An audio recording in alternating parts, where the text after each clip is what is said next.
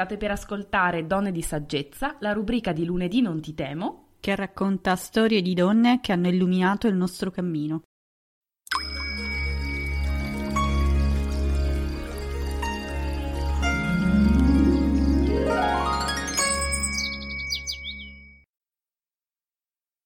Ciao, siamo ritornate con una nuova puntata di Donne di Saggezza.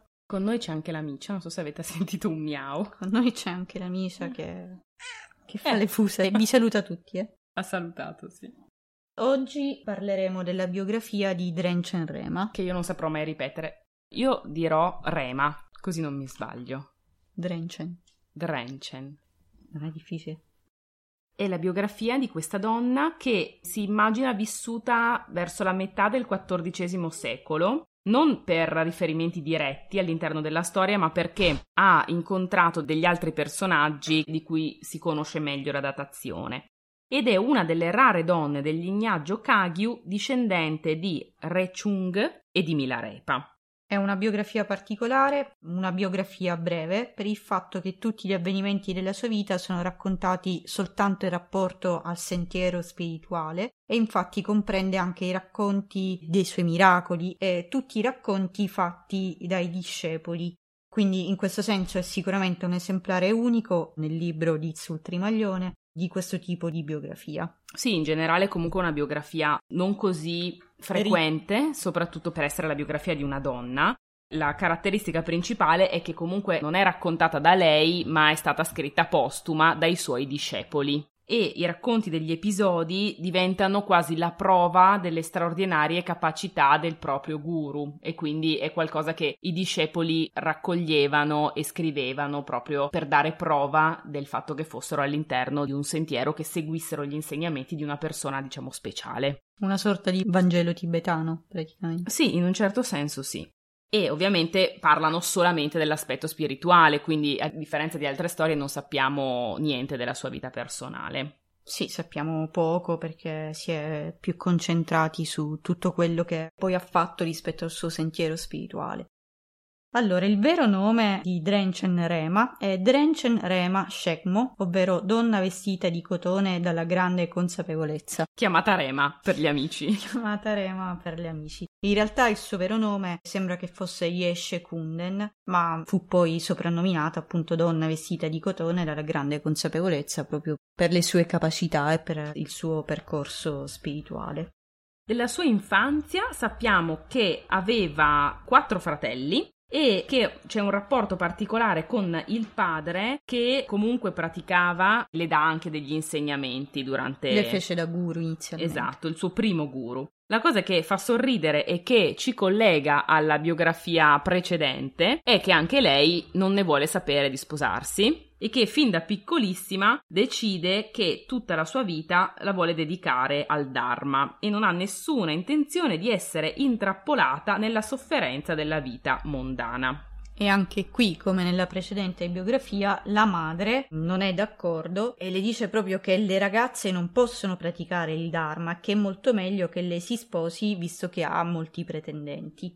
Invece lei a 13 anni comincia a studiare, a leggere, a scrivere, impara tutte le preghiere a memoria e a 14 anni decide di lasciare il mondo e di passare il resto della vita in un eremo. Tra l'altro pare che scriva molti canti, scriva dei libri. Ad un certo punto decide però che vuole anche abbandonare lo studio ed ha un confronto con il padre su questo aspetto, perché gli dice lo studio serve solo in questa vita, si studia per farsi rispettare dagli altri, per procurarsi il cibo e una casa, la gente non pensa alle vite future e non pratica la meditazione.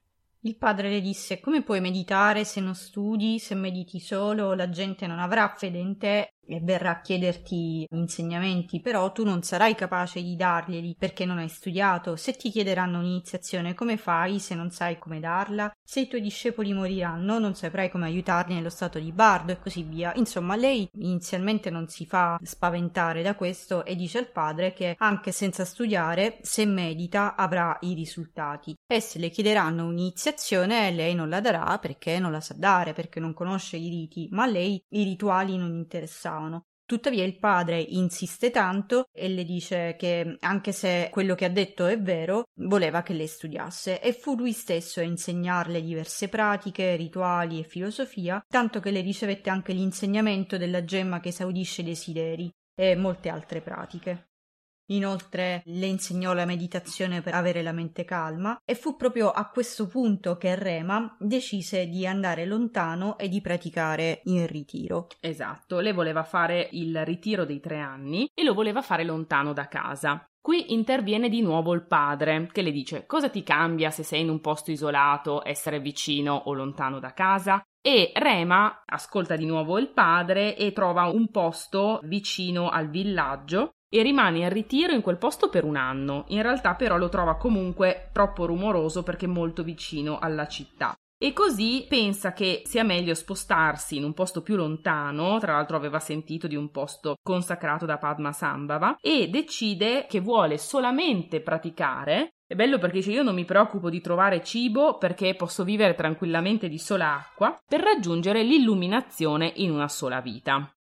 Inizia quindi il suo ritiro in quest'altro posto molto isolato e dopo essere stata in ritiro per un po', contenta dei risultati, esce e cerca di incontrare altre persone, chiede riso, birra, provviste e tra queste persone c'è una donna che aveva molta fede in Rema e le chiese di poterla seguire. E Rema risponde se vieni con me deve rinunciare a tutto e vivere di acqua e la donna accettò e partirono insieme e viaggiano praticamente fermandosi poi a meditare, vivendo d'acqua e incontrando tantissimi ostacoli che continuano però a superare sempre solo tramite la meditazione. Sì, qua c'è tutto un excursus, un, quasi un elenco dei miracoli di Rema. Per esempio, una volta in un villaggio la fermano e le chiedono se lei fosse una Daikini. Lei disse di sì, allora le dissero: Beh, mostraci i tuoi poteri. Ma Rema replicò un po' arrabbiata dicendo: Non ho poteri. Però, arrabbiandosi e scagliando le pietre contro queste persone, anziché ferirli, le pietre andavano a curare tutti i loro mali. È proprio veramente una narrazione continua di tutti i miracoli e comunque di tutte le buone azioni in qualche modo che Rema faceva nell'arco del tempo.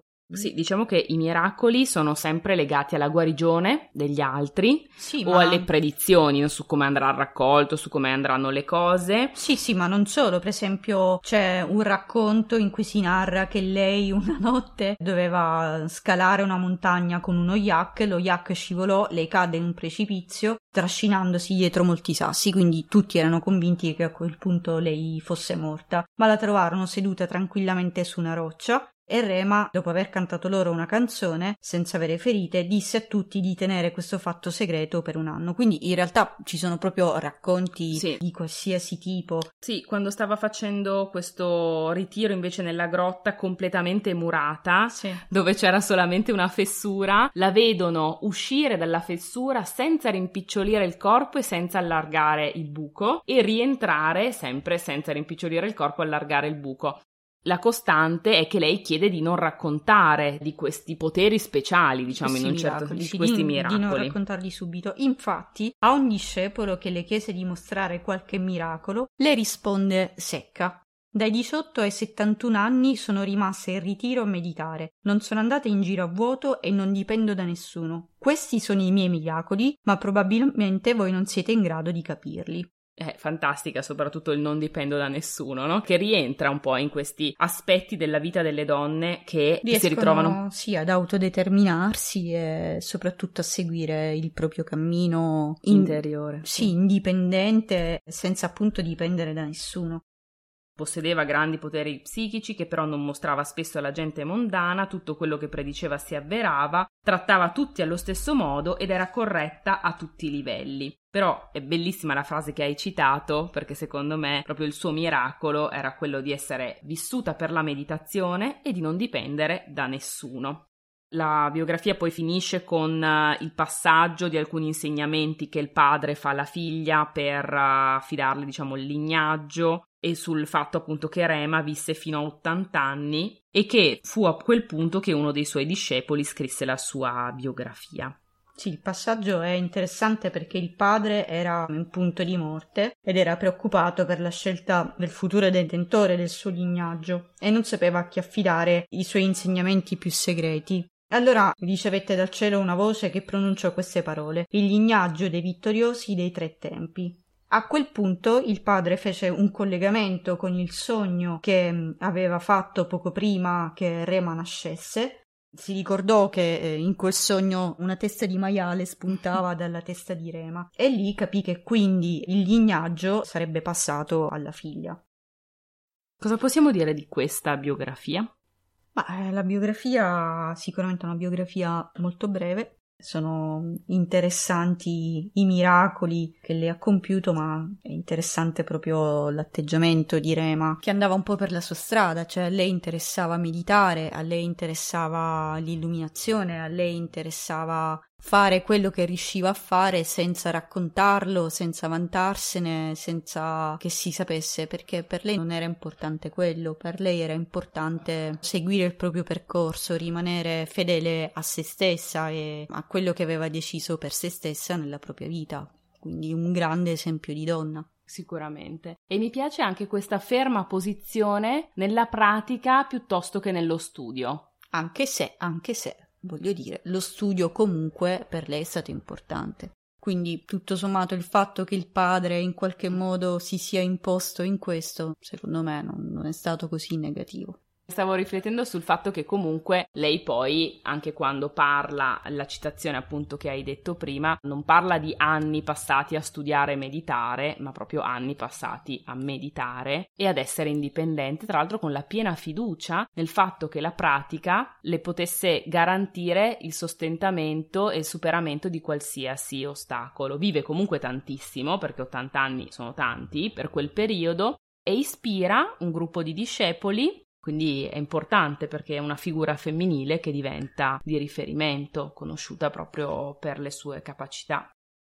Grazie Zultrim, grazie ancora una volta. E grazie a voi che ci ascoltate, ci vediamo, ci vediamo, ci sentiamo presto. Facciamo un aperitivo presto, eh.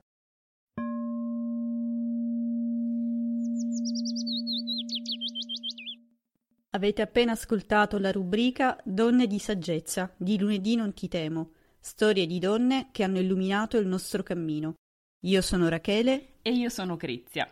Se ti è piaciuto questo episodio, seguici per non perdere gli altri e ricordati di lasciarci un feedback e perché no di farlo conoscere. Sì.